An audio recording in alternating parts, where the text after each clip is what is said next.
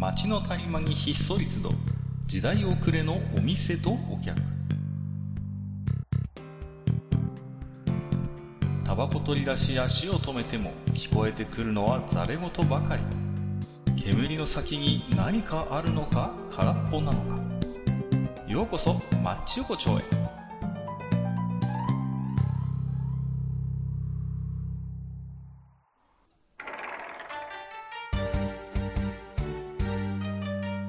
ゆうたでしょ、まだやってる？ああ、おかえりなさい。どうぞどうぞ。ああ、どうもどうも。じゃあこっちこっちに失礼してね。この前どうだったの？ん？この前って言うと？この前実はあの帰りにあのスーパーに行くって言ったからレジのおばちゃんが使ってた。はいはいはい。うん、あのね、すごい綺麗な人だったね。なんか、うん、なんですか。な何かばしない。いやなんかね、あんまりまじまじ見たことなかったの。よくよく見ればちょっと、うん、あの僕好みのこう、うん、なかなか脂の乗った脂の乗ったいい感じのね。はい、うん、非常にちょっとあのなんかね、惣菜コーナーの奥にいるこう、うん、コロッケあげてるおばちゃんとレジ売ってるおばちゃんとやっぱ違うよね。またちょっとなんかね、あ、そうね、違う雰囲気が違いますよね。違う違う、同じパートでもなんかこう、うん、なんかこう違う雰囲気あるなと思うんですけど、まあまあああいう人たちもね、パートさんとかアルバイトさんが多いのかなと思うんですけど。まあ、今日はね、久しぶりに、あの、僕のちょっとアルバイト話でもしてみようかなと思いまして。ああ、なるほど。はい。まあ、これも何回かね、実は、うん、あの、過去、お話をしてますけど、うん、私、あの、定職に就かずにブラブラしてる期間が長かったもんですから、はい、あの、いろんなバイトをね、経験してまして、はい、まあ、あの、警備員で女子校のね、こう、バイトをしたこともありましたし、まあ、あとは、こう、ブルセラショップ、でバイトをしたというね、はいはいはい、まあありましたけども、今日はね、そんな各家のバイトシリーズからもう一つね、はいえーはい、私ですね、あの、テレホンクラブでバイトしたことがあるというね。はあ、それまたなんか面白そうな。いやー、ね、ね、あの、いわゆるテレクラというやつでね、はいはい、これはね、お若い方はもしかしたらご存じないかもしれませんけれどもね。まあ、ざっくり言いますと、テレクラっていうのは、まあ、あの、こう、インターネットが普及する前の、まあ、出会い系みたいな。そうですね。僕はね、実は僕は行ったことないんですよ。あ、ないですか、テレクラ。テレクラ童貞。うん、テレクラ童貞のまま、はい、来ました。うん、はい。ああ、それは大変幸せな、ある意味。はい、幸せなの幸せなのそれ。よろしいのかなと。あのー、あ、本当。まあ僕は、あのー、ですね、えー、プライベートで利用したことはあります。ありますよ、はい、この際はっきり言っておきますけどありますし、はい、ただどちらかというと、はい、バイトとして働いてた方が長いかなという感じはあります。あの、じゃあちょっと、はい、かかテレクラ童貞の僕にまず軽くそのテレクラのシステムをちょっとレクチャーしてください。そうですね、じゃあその辺からちょっとお話ししましょうかね、うん、テレクラをご存じない方もいらっしゃるでしょうからね、はいはいあのーまあ、いわゆるそのテレフォンクラブというのはですね、はいはいまあまあ、読んで字のごとくなんですけども、まあ、電話を使ってですね、はい、こう女性とお話を楽しみましょうというね、はいはいえー、そういうシステムのお店なんですよ。なるほど、はい、で、まあ、基本的にあの店舗型なんですね。こう、うん、お店を構えましてですね、うんはい、でなんていうんですかね、こうイメージとしてはこう個室ビデオみたいなはいはいはい、感じと思っていただいて差し支えないのかなと思います。うん、あの入っていただくと、まあ、まず、えー、受付がありまして、はい、で受付で、えー、まず時間でこう料金が変わってくるんですね。何時間利用しますということでこう、まあ、大体のところは、ね、こう自販機があってねこうプリペイドカードみたいなのを買うんですよ。いちじかんとかさんじかんとか。テレビカードみたいなやつですかね。そうそうそう、そんな感じのやつを買って、はい、で、まあまあ、その、それを、まあ、お店の人に見せるなり、まあ場所によっては自動化してるのかな。で、うん、あの、ナンバー室へどうぞみたいな感じで、こう、うん、個室に通されると。はい、そうすると、まあまあ、テレクラですから、まあもう電話があるわけですよ。そこにね。電話がある。はい。で、まあ、ね、他にも、例えば、うんえー、ネットカフェみたいにこう飲み物が飲めるスペースがあったりとか、あとはまあ雑誌が置いてあったりして、まあ、時間が潰せるようになっているという感じなんです。で、そうやって個室に入ってますと、電話かかってくるんですね。こう、うん、で、電話かかってくるんですけど、それがまあ女性の方から電話がかかってくるということなんでございますね。はいで、まあ、いろいろと女性と会話を楽しめますと。まあ、これが一応、その大まかなシステムになってるんですけれどもね。はい、ただもちろんね、その、えー、あの会話の中で、えーえー、こう意気投合してね、こう、はい、じゃあ会いましょうっていうことになることもあるわけです。うんえー、そうすると、まあ、あの頃ですからね、えー、じゃあ何時に渋谷でとかね、はいはいはい、ねそう携帯の電話番号とかね、こう、えー、お伝えして、じゃあ近くに来たら、はいはいあのはい、連絡くださいみたいな。なるほど。うん、そうそうそう、そういう感じで、まあ、出会い系のような形でこう。なるほど、なるほど。はいうんうんうん、であの、基本的にだから、女性はお店の中に入ってこないんですね。男性だけお金払ってっていう感じですね。うん、はい。で、まあ、場合によってはもうね、その、あの、電話上で盛り上がっちゃってですね、こう。うん、電話上でちょっと、なんとなくちょっとこう、ね、えーうん、そういうエッチな会話になって、うんえー、そこでこうね、男性としてこうあのセルフプレジャーに入る。なるほど、なるほど。まあ、ですから、まああのー、私もテレクラでバイトしてましたけど、はいあのー、ティッシュを切らすなと。各個室のそのティッシュを。なるほど、なるほど。これは、ねね、切らしちゃいけないっていうことなんですよ。まあまあ、そういう、まあ、本当に個室ビデオ的な使い方をする場合もありますけれど、まあまあ、そういうシステムですよ。まあ、はいはい、ですからネットがこう普及する前のいわばもう本当出会い系の王道サービスと、うんうん、いうことでいいんじゃないでしょうかね。うん、なるほど。はい。まあそういうもんでございますよ。で、はい、僕がなんでこのテレクラでね、こうバイトすることになったのかということなんですけども、はい、実はこれはあのですね、はい、以前お話ししたあのブルセラショップでバイトしてた時のね、お話がちょっと絡んでくるんですね。はい、でその時の前は店長さんっていうのが、まあ、あの私がよくこうお世話になってた方でね、はいまあうん、そうそうそう、まあ、ちょっとこう、実はね、後から分かるんですけど、その筋の方だったんですけどもね、はい、まあまあまあ、で、まあ、僕は結構真面目にブルセラショップでも働いてたので、はい、あのカッカ君、君はあのよく頑張ってるねと、実はちょっとあの人が足りないお店があるんだよねっていうことで、うんうん、で僕も当時はもう、あのなんていうのある意味こう、半分フリーターみたいな感じでしたから、はい、あいいですよと。で、はい、何の店ですかって。そしたら、えー、新宿歌舞伎町にあるあのテレフォンクラブなんだ、うんうん。人が足りなくて困ってると。で、うんうん、入れるときだけでいいから入ってくんないかということで、うんうん、それでテレクラバイトが始まったんですよね。はい、にがつぐらいの話だったかな、はい。ブルセラショップでバイト始めて、半年くらい経った時の話だったと思います。はい、なるほど。はいはいでね、あのー、テレクラでバイト始めて、最初に何させられるかっていうと、はい、あのね、ティッシュ配り。これがね、すごい大事なんですよ、うん、テレクラって。ああ、なるほど。路上に出て、えー。路上に出てね、もう、で、いちにちのノルマが半端ないの。あのー、多分ね、せんこくらい入ってるのかな、いっこ。いちはこ。うん、その、段ボールさんぱこぐらい、こう。うん。これ今日いちにちで。これからにじかんぐらいで配ってきてとかって、えーみたいな感じなんですけど、うんうんうん、でもね、ティッシュ配りのいずれテレクラはすごい大事で、うん、で、僕もだからあの頃は歌舞伎町でこうちょっと立ってこう、うん、ティッシュ配りしたりとか、あとは、うん、あとはね、こう慣れてくると、うん、あの駅のこう、うん、人の流れがこう激しい時間帯を狙い撃ちして、はいはいジェイアール の新宿駅の東口とか、あるいは、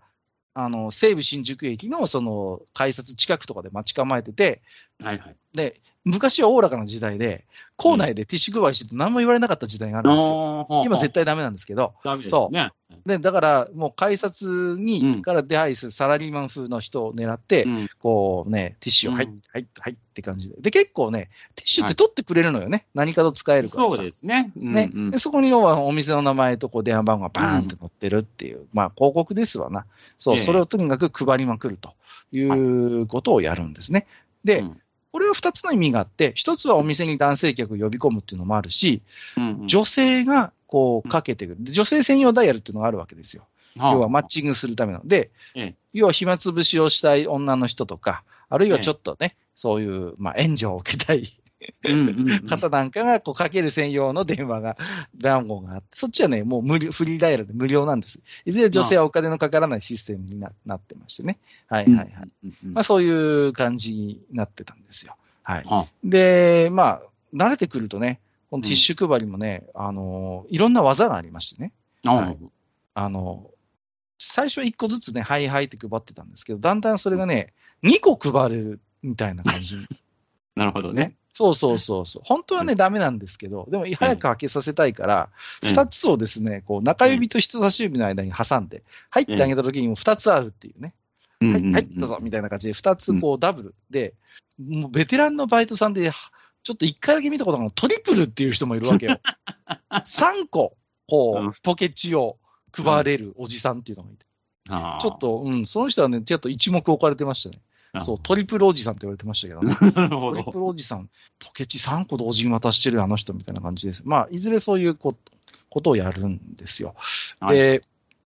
最初のうちはだからそういう結構やってて、あとはまあ、えっと、お店に戻ってからは、まあ、個室の清掃とかね。はい。あのー、で、まあね、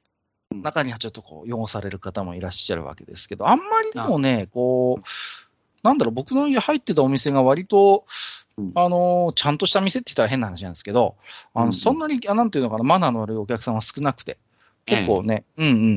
うん、清掃も割と楽でね、そう、そんなにだから、あんまり汚れ仕事って感覚もなくて、まあ、うん、淡々と普通の掃除のバイトみたいな感じでやっててね、うん、あとはまあドリンクの補充とか、ティッシュの補充とかね、うん、まあそういうことをやってたんですけど、で、そのうちになんかにかげつぐらいしてたら、うん、あのー、そろそろ取り次ぎも覚えようか。って言われて、取り次ぎ、取り次ぎっていうのはね、な何かって言いますと、うん、要はその男の人がこう個室入ってますと、うん、で、えー、電話が鳴るんですけど、その前に一回こう、うん、お店の方で受けて取り次ぐんですよ。うん、あ取り次いでその順番にお客さんにこう電話を回すってことをやる。あそういうこう一ことをしないといけないわけですよ。で交換室みたいなことやるんですね。そうそうそうそうなんですそうなんです。だから一旦こっちで受けて、はい、うん、あのー、あのご利用ですね女性の方からね、うん、はいわかりました、じゃあ今から順番にお回ししますみたいな感じでこうやるんですよ。うん、でそれをちょっとこうシステムをちゃんとしたこうなんかシステムがありましてねこう。ね従業員の控室みたいなところになんかでっかい端末があってさ、そこでこうピッピピッピって回したりできるみたいなのがあるんですよ。で、テレクラも店によっては早撮りって言って全部一斉になるところもあるわけ。あのー、女の人からかかってきたらこっちを通さずに男の人は要は待機してる個室に全部がなって要は早い者勝ちみたいなのがあったんですけど、これが東京だと禁止になっちゃって早撮りダメよって。条例が出まして、えっと、ダメなんですよ。ピンポイントでなんかね、なんかね、規制が入るんですよ。なんか不思議なもんで。東京とかね、あと神奈川もダメだったかな。うん、千葉はね、早撮りができたんですよ。なんかあるんですけど、いろいろ。ね、あの、いずれ東京はダメになって、必ずこの、あの、一人に回しなさい、一人ずつ回しなさい、みたいなね。そうそうそうそう。そういうシステムになってましたね。はい。で、まあね、うん、取り次ぐから最初僕が受けるじゃないですか。はい、はい。で、まあいろんな女の人もいるんですよね。こう、うん、ね、本当に暇つぶしでかけてきましたみたいな人もいますし、うんうん、まあやっぱりこの頃はね、非常にこう、女子中高生のね、うん、そういう問題がありました。援助交際問題っていうのがありましたから、うん、いかにも声がもう若そうだなみたいな感じで、でしかも常連とかがいるわけ。明らかにこれで何かこうマッチングしてなんかやってんなみたいなこう分かるんですけど、まあもちろんねこっちから突っ込むわけいかないから、あああそうでなんとなくこうで向こうもね常連になってくるからだ声を覚えるわけこうボーイさんのね。そうすると僕もなんとなくこう声だけの関係なんですけど、うんうん、あの、知り合いになる人が出てくるわけ、こう、なんとなく。ああ、なるほどね。はい、世間話しちゃったりなんかしてさ、今日は寒いね、なんつってさ、えー、どうなのなんか新宿の方雪降ってんのいや、雨ですね、とか、あ、そうなんつってね。でも、僕が話してても金にならないから、早くお客さんに回さなきゃいけないわけ。じゃあ回しますねって言うんだけど、ね、いやいや、もっと君と話してたい。いやいや、僕お客じゃないんで、すいませんけど、回しますからね、みたいな感じで。そうそうそう。あんまりね、僕がうだうだ喋ってると怒られちゃうんで、店長にね。そうですね。そうそう。うん。そんな感じで、こう、電話を回すっていうことをね、やったりしてたんですよ。うんうんうん、で、ね、そういう、まあ、テレフォンクラブ、テレクラっていうのが、ちょうどきゅうじゅうねんだいの頃ですよ、うんうん、僕が大学卒業する、しないぐらいのね。そうで、もうきゅうじゅうねんだいこう半ですよね。うん、そうそう。もう、全盛期、もうね、うん、すんごいいっぱいお店あったんですよ。そうですね。あの、の公衆トイレとかにあのブワーってベタベタベタベタって貼ってあったでしょ。だからああいう、うん、だからさあんまり、うん、僕はティッシュ配りが多かったんですけど、はい、あのうちの店は割と良心的で結構、うん、あの柄の悪い店とかになると、うん、メンバリっつってあの公衆電話にピンクチラシみたいなちっちゃいこう付箋みたいなチラシをビタビタビタビタって同じやつを何十枚も貼ってみたりとか、うん、要はほらピッとそれをいちまい取ってこう電話をかけるわけですから、うんうんうんうん、いっぱい貼ったりなんかしてさ、もうそういうピンクチラシみたいなもうベタベタ貼られた公衆電話がいっぱいありましたからね。ありましたね。うん、で、あれはね、まあ、テレクラだけじゃなくてピンク電話とかツーショットとかパーティーとかいろいろあるんですけど、ジャンルがまあまあでもテレクラもやっぱりそういうのがあってね、うん、はい、そうそうそう、だからなるほどですね、えー、ちょっとでも独特の雰囲気がやっぱでもありましたね、そういうテレクラだから。なるほどですね。何かこう各家のこう記憶に残るこうお客さんとかいらっしゃらなかったんですか？あ、いますね。あのね、うん、はちじゅうだいぐらいのおじいちゃんの常連客ってさ、すごいのよ。元気だな。ねえ。で、いっしゅうかんににかいぐらい来んのね。で、なんかね、若い子と話すのがすごいこう、好きみたいで、そのおじいちゃんはあんまりこう、外のアフターみたいな、外で会ってみたいなことはあんまりなくて、純粋にお電話で若い子と話がしたいんじゃ、みたいな感じで、そうそう。あの、それこそ、あれですよ、新宿にある老舗の中華料理屋のオーナーみたいな人だったんですけど、その人が常連さんでいてさ、あ、そうそうそう、すげえなと思ってね、そう。そんな人もいましたし、まあ、あとね、そうですね、いや、嘘みたいな話なんですけど、はい、あの、常連客、テレクラで、付き合った女性と結婚することになったみたいなことで、なんかわざわざお礼を言いに来たお客がいるんですね。こう、いや、ここの店で結婚できましたみたいな。なるほど。そんなことあるかねと思ってさ、えー、まあまあでもとりあえずおめでとうございますみたいな感じのこと言うじゃないですか。そして案の定ね、案の定はあのあれでしたよ。あのー、つつもたせみたいなこう感じでなるほど、なんか、はい、なんちゃら詐欺とかね、そうそう、結婚詐欺的ななんかね、うんうん、すっかりかっぱがれてしまって、なんかさ、なんかね、そうそうそう、うん、なんか自己破産したとかさ、えー、そんな話もありますよ。おすごいな。まあまあけど、だからけどあのぐらいの時期ってそういうのをいろいろ聞いた時期ですよね。いやいやいや。きゅうじゅうねんだいね、結構なんか僕自身の興味もあって、割と僕そういう割と風俗系のお店でバイトしたことが多いんですけど、まあ、ああ、この後にいくつかありますよ。各家ブルセラバイトと、あの、まあ、テレクラバイト行きましたけど、まだイメクラバイトとか残ってますから、はい、まだねありますけど、あのと、とりあえずそんな感じでテレクラでもねいちねんはんぐらいバイトしてたんですよね。うんうんうん、でも僕がでももう後半っていうかは、うん、だんだんこう、うん、テレクラが流行らなくなってきて、うん、ツーショットダイヤルみたいな、もう、はいはい、だからそういう家にいながらこう、あとダイヤル キューツー っていうのが流行ってね、うん、こう、ね、でだからその要はテレフォンセックスをしたい人たちって、まあ、以前はテレクラよく使ってたんですけど、その機能がだんだん キューツー みたいな方に移っちゃって、うん、そう、うん。うん、だからあんまりそういう店舗を構えてやるみたいなところってこう少なくなってきたんですよね、うん、で、うん、いわゆるテレクラっていうのは店舗型のサービスなんですけど、うん、ツーショットダイヤルのその番号だけあるところっていうのは無店舗型って言われましてね、そうそうそう、はい、だからだんだんそういう、ね、エロ雑誌の広告なんかも店舗型のところは少なくなってきて、うん、こう無店舗型にこうなっていくみたいなね、うん、えー、感じになってって言って、で、まあ、とどめを刺したのはやっぱネットですよね。だからその出会い目的のネットみたいなのももう結局 i モードみたいなサービスがもう出てきましたから、うんうん、そういうなんか i モードの掲示板的なものにだんだん置き換わっていって、うんうんうんうん、で、あとね、常にこうよく言われるのはどうせ桜なんでしょみたいな、女の子が桜でね、うん、そうそうそうで電話かけてきて会おうとしてもはぐらかされて終わっちゃうみたいなこともあります、うん、でその辺のことはちょっと僕はよく分かんなかったです。結局その店長はなんか知ってるのかもしれないけど、うん、基本僕は取り継いだりもしてましたけど、あんまりああこの人桜なのかなって感じることは正直そんなになくて、うーん、まあ、いたのかもしれませんけど、うんうん、正直そういう店ぐるみのなんか桜でやってたっていう感じではなかった、うん、でもちろん噂はありますよ。テレクラってそういうね。はち割桜なんでしょうみたいなさ、うんうん。テレクラでなんか若いこと出会っていいことがあったっていう、あんなの都市伝説なんでしょって言うんだけど、うん、うーんでもどうかな。なんかまだあの頃には、ちょっとこう、そういうね、うんうん、興味本位でかけてくる素人さんが多かった気がするし、うんうん、まあ、あとはね、テレクラで営業をかけて、それこそこう体を売る女の人も何人もいましたしね。そうそうそう、もう、なんかね、うん、そういう。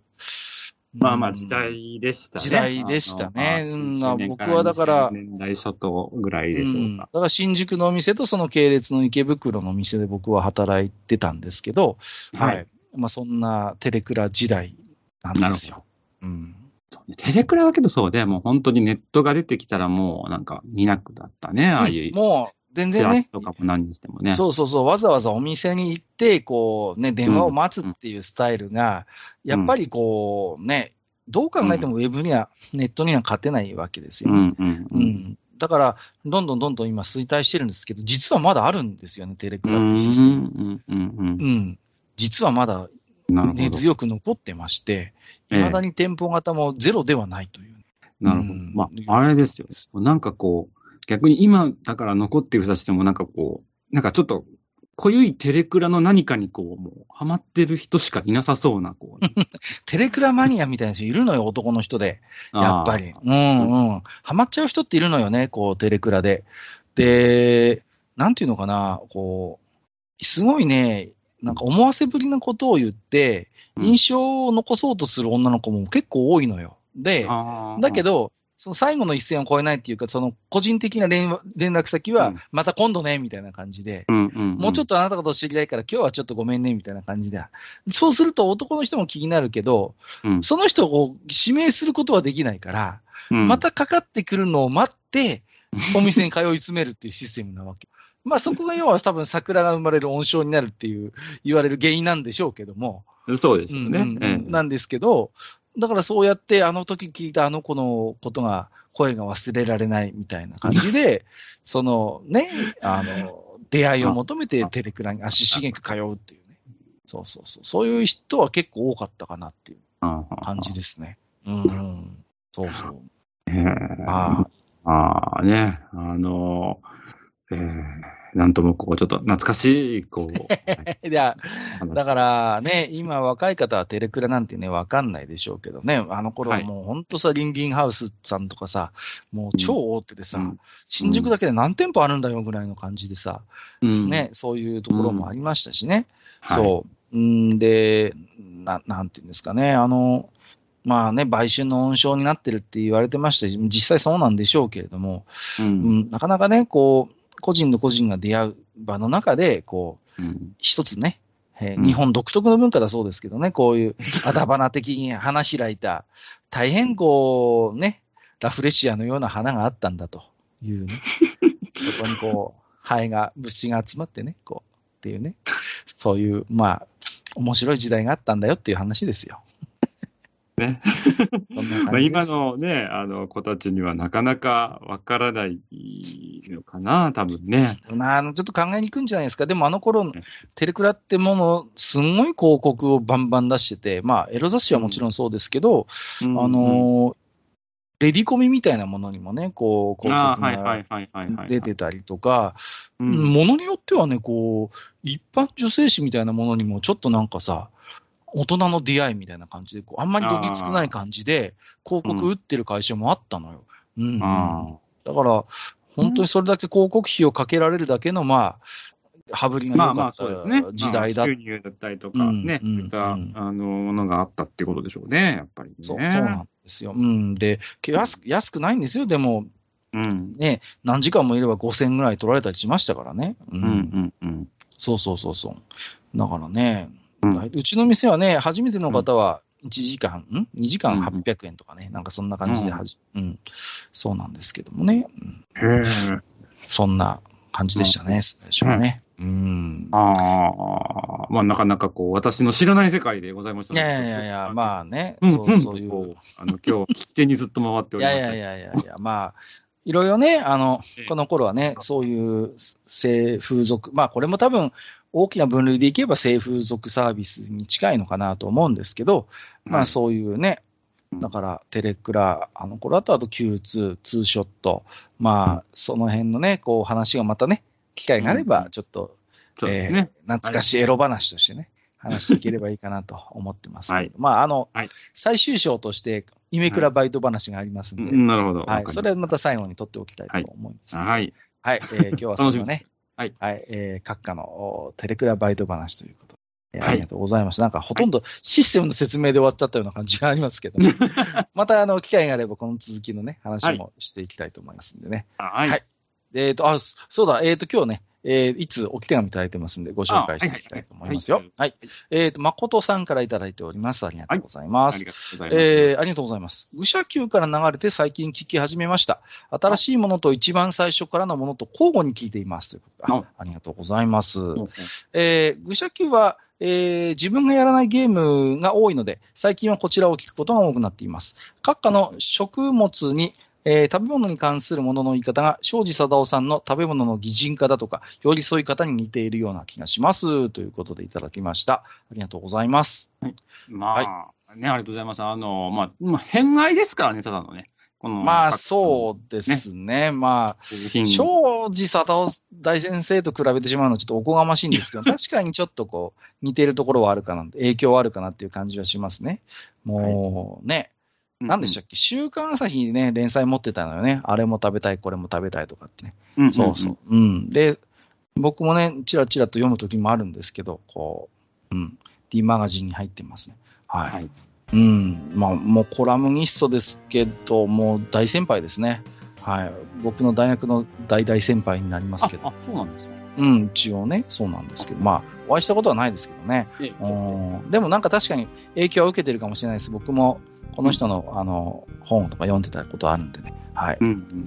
まあそうですね、えー、食べ物に関するものの言い方、まあ大将が言うようにね、ほとんど偏愛、偏愛ですけどね、はいうん、もう謎のこだわりと偏愛で、はい、きゅう割ごぶ占めてるかなという感じですけどね。えーえーはい、偏愛と難癖みたいなところがちょっとありますからね。そうよく物議を醸すことがあるんで、ねこうねはい、そんなこと言うことないじゃないかみたいな、そうそうそう言われる時がありますけど、はい、なんかついこの前もなんか怒られたんだよな、なんかそれでな。うん、そうそうそうそう。うん、ああ、なんだえっ、ー、と切り切り干し大根の話でね、やっぱりね。あね切り干し大根ファンの方からね、はい、えー、そこまで切り干し大根のことをいじめないでくれという、はい、えー、お喜びいただきました。いや切り干しは普通にはまあいいや、もうもうもう、まあまあまあ、そう言い出すとまた、ね、あの、まあまあ、ね、なんかこういろいろと。はい、今日はとりあえずこの辺りですかね。はい、はい、じゃあね、今日はね、この後、はい、あのー、さすがにうちの近所に、ね、テレクラはないので、ねはい、はい、もうね、あの頃のテレクラをちょっと思い出しながら、こう、はい、あの頃の、ね、そうですね、思い出しながら、はい、公衆電話に入って帰ってきて、はい、そうですね、公衆電話、公衆電話も少なくなったもんね、本当にね。いや、もう、いや、もうさ、さすがに僕はピンク印ベタベタ貼ったりはしませんでしたけれどもね、うん、まあたまにあれをピッと剥がして電話かけておじさんを見て何とも言えない気分になったことはあります、はいはい、じゃあ今日もね大将どうもありがとうございました、はいはいはい、失礼しました、はいはいはい。